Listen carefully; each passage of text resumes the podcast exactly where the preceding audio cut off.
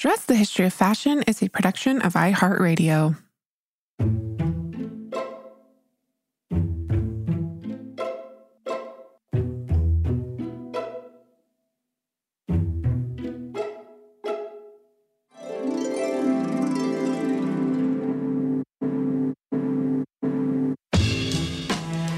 With over seven billion people in the world, we all have one thing in common. Every day, we all get dressed. Welcome to Dressed, the History of Fashion, a podcast where we explore the who, what, when of why we wear. This is Cassie Zachary, fashion historian, and your only host for today's episode, as it is now April's turn to take a break, but she's going to be back very, very soon. If you've been a longtime listener of the show, then you've heard us sing the praises of today's guest, who is our colleague, our friend, fashion educator, Kimberly Jenkins. We've done it on more than one occasion because Kim is a force in the field of fashion and fashion studies. She's perhaps best known for creating the course Fashion and Race at Parsons School in New York and for working as an education consultant for Gucci to support their efforts on cultural awareness. And you've heard us, as I said, speak repeatedly about her groundbreaking work as the founder of the Fashion and Race Database, which is an invaluable digital platform that embodies Kim's mission to expand the narrative of fashion history and really challenge misrepresentation in the fashion industry, which is no small order. And this is something she also endeavors to do with her formal consultancy called Artist Solomon, which provides bespoke research and insight about fashion history and theory. And then, of course, there's her latest project about which she joins us today, the podcast The Invisible Seam, Unsung Stories of Black Culture and Fashion. This five-part series was developed as a partnership between the Fashion and Race Database, Odyssey's Pineapple Street Studios, and Tommy Hilfiger's People's Place program, which is a platform dedicated to increasing opportunities and visibility for underrepresented communities within the global fashion and apparel industries. Kim has long been on our wish list of guests for the show, and we are so happy she's finally joining us today. Kim, welcome. Kim, welcome to Dressed. It's such a pleasure to have you here. I'm so excited to talk to you today. Thank you. It's a pleasure to be here with you. It's been a long time coming, so really excited to be here. Yeah, April and I have been following your work for some time, also colleagues and friends. Um, it's such a pleasure to talk to you. And, you know, you've amassed such this body of work that's so important, what you've done and will continue to do, including this podcast that we're here to talk about today. I'd love if you could just introduce our listeners to the podcast and what inspired you to create it. Well, The Invisible Seam is, I'm tempted to just go into my podcast voice because every episode, I like say the title and tagline, and I can't help but do it. So I'm going to do it. um, The Invisible Seam is where we open up the archive of American fashion and celebrate its Black contributions.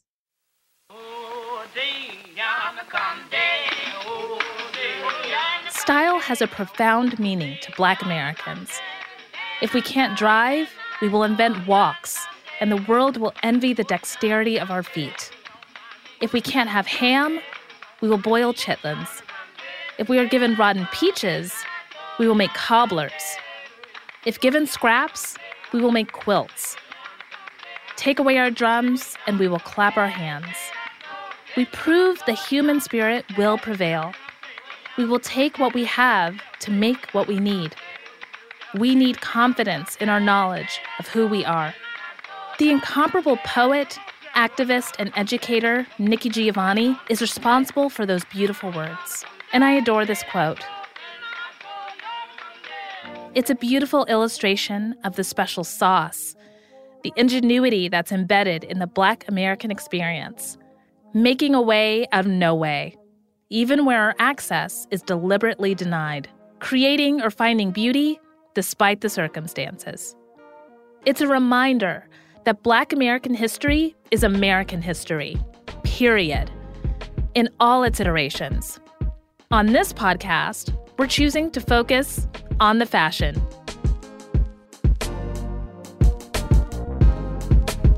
But fashion history doesn't tell us the whole story, and fashion has a history of misrepresentation when it comes to Black people. Popular fashion brands have profited off of Black culture. They don't hesitate to monetize it. But how often are they honest about that? How often do they shine a light on it and pass the mic to Black scholars, curators, stylists, and designers? That's what we're doing here.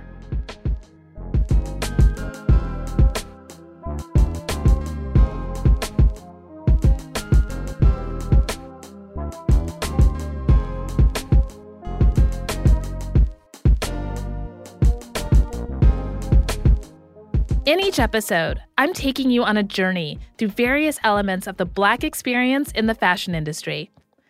It's impossible to capture the entire rich history of Black people in fashion, but over the course of this show, we'll tell you some fascinating stories and talk to some of the smartest folks I know to help us peel back the layers of a complex and beautiful past, present, and future. So that's what it's about and how it came to be. An industry colleague and friend of mine, Randy Cousin, who's the S V P of People's Place program, head of the Tommy Hilfiger lab. He works at Tommy Hilfiger Global. A Black man working in, in the C-suite, right in the heart of the industry. And, you know, for me, being a Black woman working in kind of the heart of academia and him working in the heart of the industry, we kind of reached a point in our careers where we were kind of reaching back as we climb and trying to really make space. And we felt that we had enough leverage and even enough privilege at this point to really start, I don't want to say giving back, like sounding charitable, but just really being able to be a little more forward about what the industry could do and what it needs. And so the conversations he and I were having were just sort of like, there is so much, um, so many underrepresented contributions from Black people in American fashion. And, you know, you see one trend or style happening that derived from Black culture, just, you know, even the conversations about cultural appropriation and things like that, the misrepresentation or underrepresentation of Black people in fashion. And, and these conversations weren't unlike the ones I was having with other kind of Black folks in the fashion system. And so we just thought, What, how can we merge forces? You know, like, Kim, you're the researcher. I'm, you know, the industry person who can, you know, get the industry to listen. So, you know, what does this look like? And so for me, I have a platform called the Fashion Race Database. So one thing I was thinking about was, well, you could look at us as an intellectual or research engine to kind of actually ex- excavate these histories and figure out what this looks like. I know a bunch of researchers that are fabulous, where we can really tell these stories about Black contributions to fashion. And for Randy, coming from Tommy Hilfiger, Tommy Hilfiger is all about American sportswear. So we merged forces. We developed a partnership last year um, that went through this year, where they kind of supported us in funding research about the Black contributions to uh, American fashion. And then we wanted to take it one step further. I've always wanted to have a podcast for like ten years. And I loved the idea of kind of mobilizing this history and putting it in like an audio format, not just these research articles that I had amassed with Tommy Hilfiger to just live on the database, but like, how can we like tell these stories? You know, people, I know people, let's do this. So he talked to the Tommy team. They were excited and nervous all at once because they were like, yes, a podcast. How do we build a podcast? And so um, this was their first ever podcast. This is where you have a fashion brand, you know, launching a podcast. So I was already talking to the good people at Pineapple Street Studios who've done just countless podcasts, successful pod, award-winning podcasts. So, you know, we had them to support us. And um, we decided to put together a podcast that explored Black contributions to fashion. And so that is exactly what we did. And congratulations. It's a wonderful podcast. I didn't want it to end. There's only five episodes out, so maybe there will be more in the future. But yeah, so many stories. It's worthy of a season two. Yeah, absolutely. I mean, we always say on Dress that there's an endless amount of stories to tell. So I, the absolute same thing applies to this podcast, The Invisible Seam. You could just go on and on and on. So we're excited to see what you bring next. But first, let's talk about this podcast. Mm. So this podcast is organized around five episodes, each of which explores Black contributions in fashion through a different lens. So music, politics, or college, fashion culture. These are, of course, not mutually exclusive to one another, but in fact are intimately interlinked. So how did you come up with the narrative arc of the podcast? And you, can you talk a little bit about what that arc is? Yes, and I cannot take all the credit, that's for sure. I was very lucky to work with a stellar team at Pineapple Street. Um, so Stephen Key, Sophia Steinert-Evoy, Yinka Rinkford-Angwin, and Aaron Edwards. They were like my production team and writers. These were people who were not familiar. I mean, they they they produce and write for podcasts of various topics. So when I'm coming to them with fashion studies, and much like everyone I talk to about fashion studies, it's sort of like, well, what is it? Is it fashion design or is it just fashion history? You know, and I have to explain, it's kind of the why behind what we wear and kind of the material culture behind it. And so when I was explaining the vision, then they were like, oh, got it. And then Randy from Tommy Hilfiger was also adding like, yeah, I want this to be sort of like an unsung for fashion history. And when I say unsung, he's referencing, it's one of those things for our listeners, if you know, you know, there was a show on, there's a, a black T V network called T V One, and they ha- they have a long running T V show called Unsung. And it's a show that's dedicated to musicians of the past who we've all kind of loved, but never really knew their story, or they kind of seem to disappear from the limelight and things like that. And so it kind of gives them their flowers. So he was like, if it could be like an unsung for fashion history, that'd be amazing. So um, a story started to take shape. So, you know, Tommy really, shout out to Tommy Hilfiger, because they kind of tossed me the keys and they knew I really was passionate about this. So for me and the podcast team, we were able to kind of like get to work and start writing, what does this look like? How, if this was almost like a book, how could you break it up into various chapters? And so um, I was coming in very academic, and that's where it was such a good collaboration, because when you're writing for podcasts, you know, it's really to make it sort of imaginative and accessible. And there's some things that, you know, Cassie, you and I can say, you know, when you're reading a paper in front of people and, you know, academic audience is like, yes. But like podcast audiences are like, this is really dry. Like, yeah. I can't keep listening to you speak like this. So I had to learn that and kind of soften it up. But what we were able to do was kind of break it up into these areas of life, of everyday life, these aspects. So kind of politics, H B C U culture, activism, no blueprint, which is one of my favorite episodes, the first one of like, what do you do when there's no blueprint for what you want to do, but you've got the vision? Futures. What does the future look like? Um, so that was really fun, kind of figuring out, okay, let's develop the sections or these kind of chat audio chapters. And now who, who are the kind of, what's our dream list of people we want to come in and speak about that? And that was really exciting, because now I really got to put my academic hat on, and it's not just stylists we're bringing in or actors or designers it, and, you know, other industry leaders. But it was me saying, oh my God, this is a dream come true. I've always wanted a, an, you know, an, a reason to bring in my historian friends, my curator friends, PhD candidates. You know, they were all just bottled up with so much amazing knowledge that I wanted everyone to hear, but you only hear them in conferences or, you know, any, any of these, you know, other academic spaces. So um, that's when I really got to bring them in. And so it was kind of beautiful to be able to marry these voices together. Like, what happens when in one episode you put like a curator or like a historian at Barnard College in conversation with, you know, with, with a designer who's, you know, got their own lived experience and their own way of knowing, you know, their own knowledge. So that was really cool.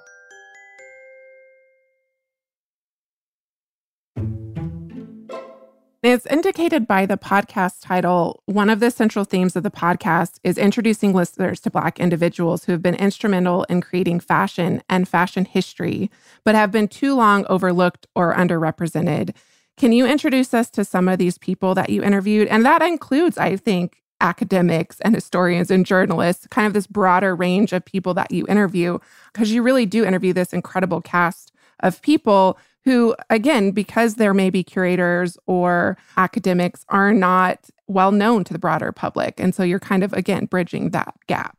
Yeah. I mean, I again, I was so excited to do this. It was a dream come true, because I was like, now we get to marry both worlds, academia and industry. So I, I believe one of the first, he's not the first person you hear in the podcast, but he was the first person we recorded. And I was super excited.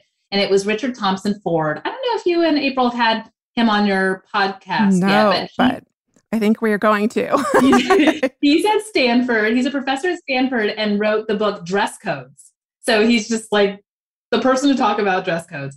So he was our first guest, and it was really exciting, because I think, you know, whatever walk of life you come from in fashion, you're likely not to know who in the world Richard Thompson Ford is unless yeah. you're like going through the library and looking for a book on dress codes.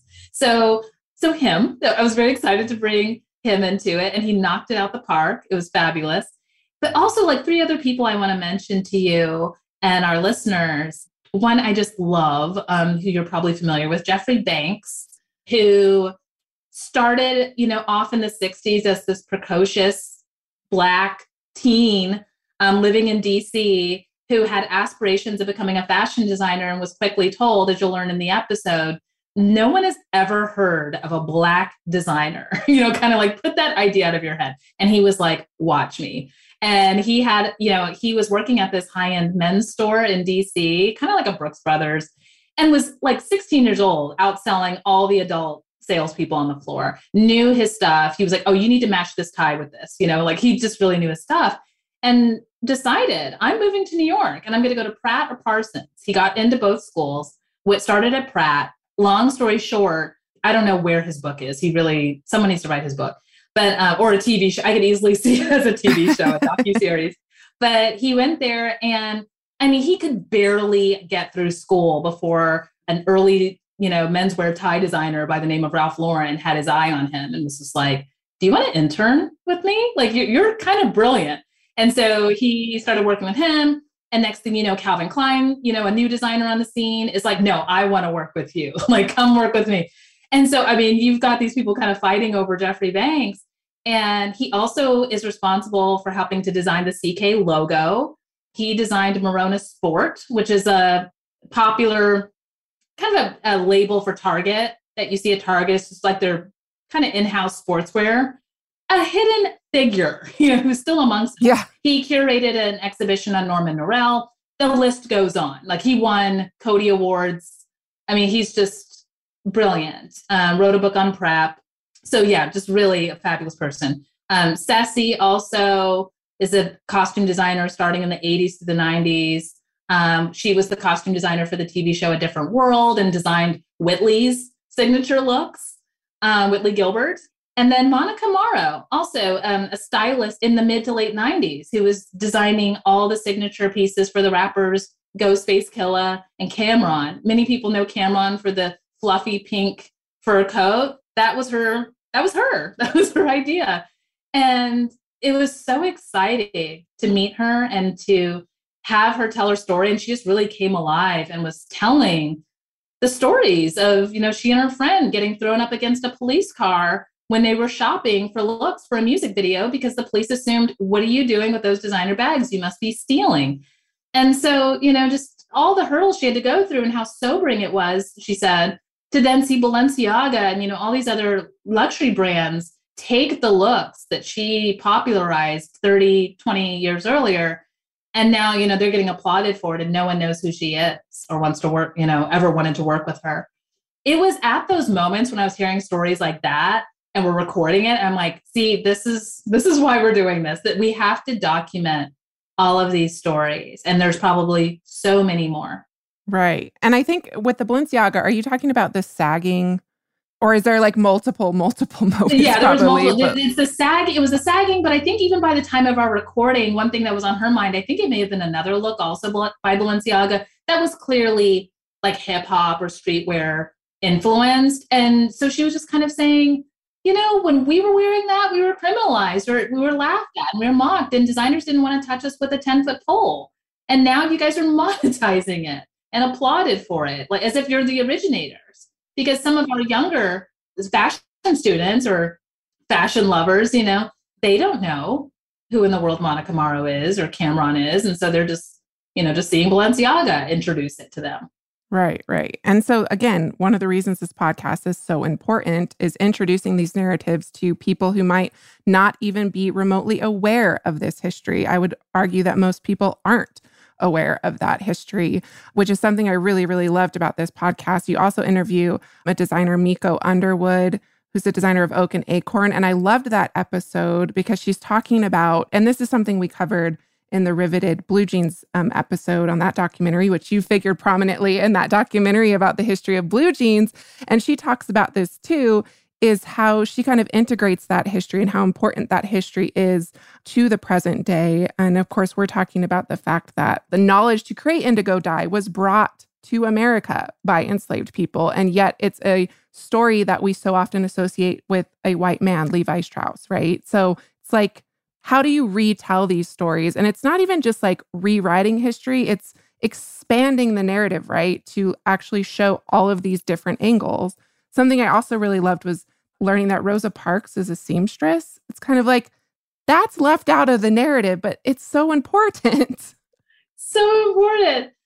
Yeah. So, I mean, other like special moments that I really liked, this is so random, but my colleagues and I were kind of tickled by this, was um, W E B Du Bois's voice.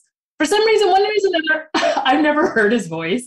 And so, I mean, when you work with a podcast team, you know, their job is to kind of like pull archives and audio footage and all kinds of stuff. And so they pulled some footage of his voice speaking. I'm like, that's what he sounds like. So my friend also, uh, a colleague of mine was like, I just wasn't expecting that. so, um, so yeah. And also someone on our advisory board for the podcast was also just like commenting on it and saying, we should just have a whole episode dedicated to his voice. But yeah, so that was really special. I, I'd also say just the process, it kind of went deep, you know, in the middle of the process. And this, this is interesting in terms of fashion and race and, you know, um, bridging academia to industry. Oftentimes in academia, and, you know, I've dealt with these critiques, you know, there's an apprehension. You know, people in academia are like, mm, there's a reason why we're siloed, or there's a reason why we don't build a bridge over to industry. They're part of the problem. They add to pollution. They contribute to overconsumption and, you know, distorted views of ideals of aspiration. And, you know, they're, and they're flaky and, you know, they're not diverse. And yeah, it, it, they're capitalistic above, you know, above anything else. And so, you know, sometimes it felt a little Pollyanna or just sort of naive when I talk about these dreams, like when I worked with Gucci in the past, like, no, I can talk to them, or, you know, I want to engage them. And, you know, not only hold brands accountable, but, you know, bring them into this narrative because they're contributing to it one way or another. Um, but sure enough, during the production of the podcast, Um, there was a snag. You know, there was something that Tommy Hilfiger in the middle of our production had said in an article for an, for an online magazine. And it was taken out of context, or, you know, it, it was taken, it, it made people very angry. And let's just say he was talking about his contributions to streetwear um, as a designer and amongst his peers. And the way it, the quote that he gave, the way it was presented in the article ruffled feathers. And a lot of Black people then, you know, any kind of softening that they had towards the brand, they thought, you know, there it is. That's exactly why, you know, we don't mess with these brands. They're not here for us. They just exploit us. And so, you know, it was tough, you know, I mean, and, and again, my creative partner in all this is Randy Cousin, a Black man who has represented the Tommy Hilfiger brand and was working working hard at the People's Place um, to expand all these narratives and, you know, was supportive of everything I was doing. And so it was tough because that was something we had to kind of fight and deal with in building this podcast, because, you know, this podcast was going to be coming out to the world in partnership with Tommy Hilfiger, a brand that everyone had remembered, you know, months before, embroiled in, you know, this kind of crisis, you know. So there was that. And, you know, and I, I, I'd be lying if I said I wasn't, you know, sweating bullets and just thinking, oh my gosh, you know, because when anytime these things come out and people hear it, yeah, th- there's a reason why people doubt fashion brands and, um, and, and become very apprehensive. So I do have to say something special that came out of that is we didn't put a stop to the podcast. It helped us kind of recalibrate and figure out, okay, how would we approach this in a different way? Tommy Hilfiger didn't back down. And I'm talking, when I say Tommy Hilfiger, the brand, the, the people, the, the amazing team I was working with at the brand, they didn't back down. We just thought, let's roll with this. This is what we're standing for. This is what this podcast is about. And most of all, we agreed that Black people needed to be centered in this podcast. And, you know, we needed to tell our story and they weren't going to back down from that promise. And so we also, and I don't know how many podcasts do this, but to keep this really honest and to uphold the uh, kind of intellectual integrity and the social justice integrity of the podcast, we assembled an advisory board. And so that involved like Kimberly Drew from the art world, um, Nick Nelson um, from the industry, who's an instructor at Parsons School of Design, Terry Agins, legendary veteran fashion journalist, Miko Underwood, Shamira Covington, a PhD student in Georgia who stands for, you know, decolonization in fashion. So assembling that advisory board was really important and really special and unique to this podcast, because it just showed we were like deepening our, our dedication to what the story was about. And, you know, we had other kind of Black voices and perspectives overseeing this whole thing, so that people didn't kind of write this off as like some branded gimmick or, you know, or, yeah, just some superficial project. So, so yeah, that was really special also. And the, and the solidarity that we all built as a result of that, and, and the writing team. Yeah.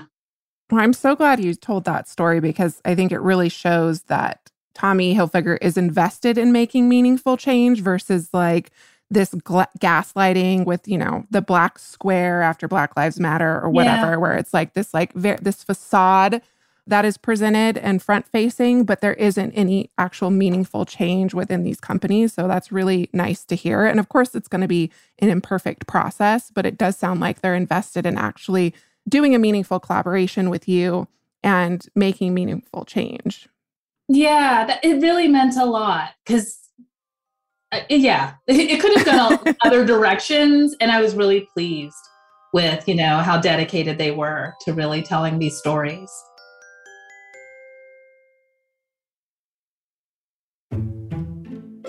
Are there any other favorite stories that you'd like to share from within the podcast that might surprise listeners, or anything that just surprised you after interviewing people?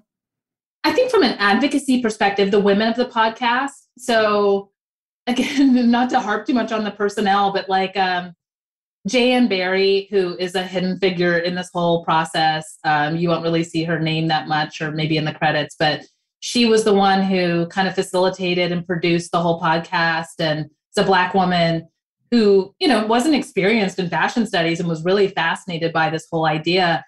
You know, we became very close. And, you know, for her also riding with me through, you know, that whole snag in the in the media when Tommy Hilfiger had made the statement and, you know, all of that. Um, she was just so steadfast. And so like her leadership in that, I, I think w- things that people often don't know about when they listen to a podcast is everything that happens behind the scenes. So like the relationships that were established behind the scenes and the activism that was mobilized behind the scenes, a lot of people aren't going to really know about. But it was through that advocacy that we also made sure that we had as many women as possible telling their stories in this podcast. So many of the women really found it important to tell their stories, because they thought when it comes to fashion, so many men end up, you know, taking up all the episode space, you know, or getting all the stories. They they get the microphone. It's always the genius designer that's a man, and, you know, the the genius stylist, and, you know, all of that, genius photographer, genius makeup artist. So for them to tell their stories of how sometimes they feel sidelined. So it was really great, not just having strong women on the production team and writing team, um, and, you know, just really kind of facilitating who you end up hearing in each of these episodes, but the women themselves who we interviewed. And also another shout out, like a really tender moment. I have to give a shout out to Stephen Key, one of the producers, white man, you know, writing some of the most beautiful scripts that people are going to think I wrote and was coming out of the voice of a Black woman. And it's actually a white man who was so inspired by what we were talking about and what the episode is about. So he would do the writing and get inspired. And he's like, what do you think of this? I'm like, Steven, this is brilliant. You know, so I, so that was a really special moment too. The fact that some of the, a lot of the things I read actually were coming from a white man. So The the solidarity was beautiful, the like the collaboration and everything, and how we actually melded voices was really awesome. That's like one of the most memorable things I'll take away from building, de- designing this podcast. So what are you ultimately hoping listeners will take away from the podcast? Because we, now all of our listeners are going to run over and listen to this five-episode series and immediately demand more.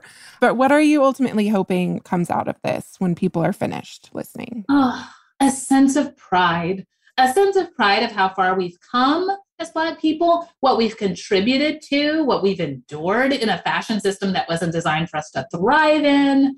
And also the anthropologist in me, it's like a story about material culture. So I was obsessed with material culture in undergrad as soon as I learned it and what it was. But it, it was a real a full circle moment for me, um, being able to kind of deliver those stories in that way. And so I hope that almost like a book, you know, it's telling these stories in different chapters and that people get to expand what they actually thought about not just American fashion, but Black fashion history. Um, you know, there's not that many podcasts that I know of that's covering that. Um, there's only now just a few books from, you know, friends in our community, like Elizabeth Way pu- publishing a book on, you know, Black fashion designers. But we're just now getting these different forms of publishing coming out, telling these stories. So why The Invisible Seam is so important to me and what I hope listeners take away is, wow, you know, I ha- I'm coming away with such a holistic perspective of fashion history and Black history, um, you know, and also learning, oh, there's not just Black fashion designers and stylists. There's a Black curator I just heard from. There's a Black PhD student I just heard from, a Black historian. So really, it, it was great, you know, and Monica Miller in it, you know, coming from a literature department, contributing to the story. It's so interdisciplinary. So everyone was coming from kind of different departments and fields and different aspects of the fashion industry. So yeah, they get the full kind of kaleidoscope of fashion history. Well, I know, as I said, people are going to rush out and listen to it. They're going to be so happy when they do. I'm so pleased as I was after listening to it and again, demanding more immediately. Yes. Kim, thank you so much for being here. This was wonderful. Thank you. It's my pleasure. Well, what are you waiting for, Dress listeners? I hope you waste no time in downloading this wonderful five-part podcast series, The Invisible Seam, after listening to the trailer, which starts right now. We have been really left out of history in so many industries in this country and in this world, and fashion is one of those places. The fashion industry is known for highlighting its many glittering stars, the folks responsible for setting standards and trends. However, in America, the picture that's painted all too often neglects to color in the more diverse shades of that story.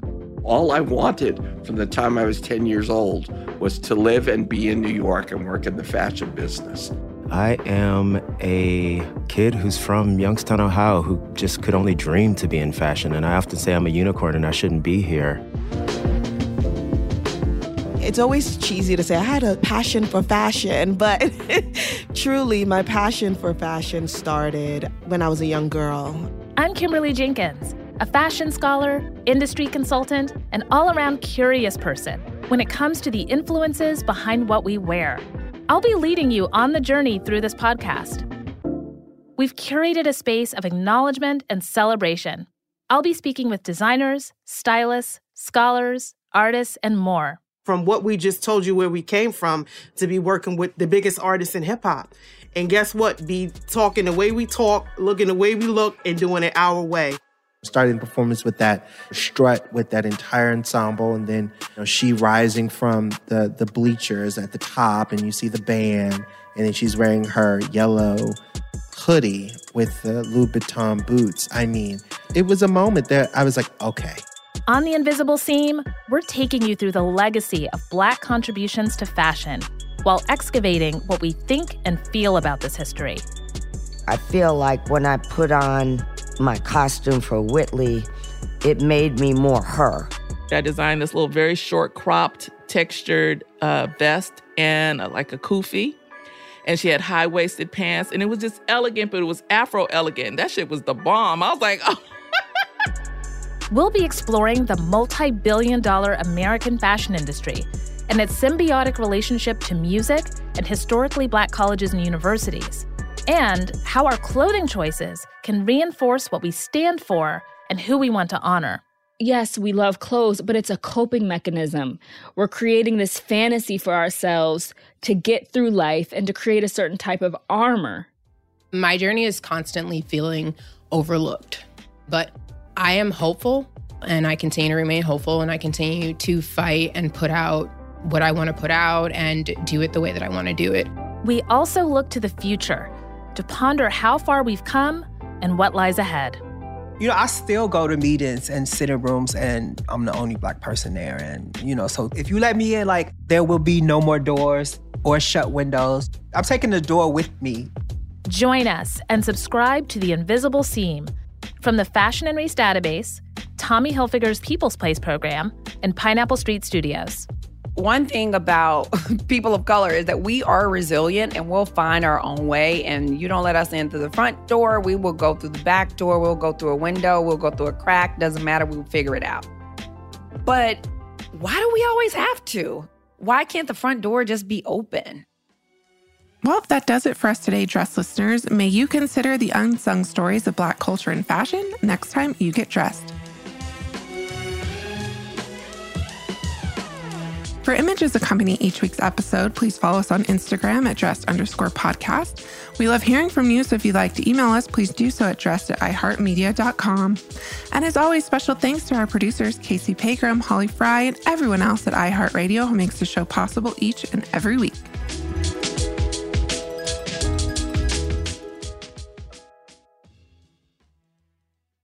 Dress the History of Fashion is a production of iHeartRadio. For more podcasts from iHeartRadio, check out the iHeartRadio app, Apple Podcasts, or wherever else you listen to your favorite shows.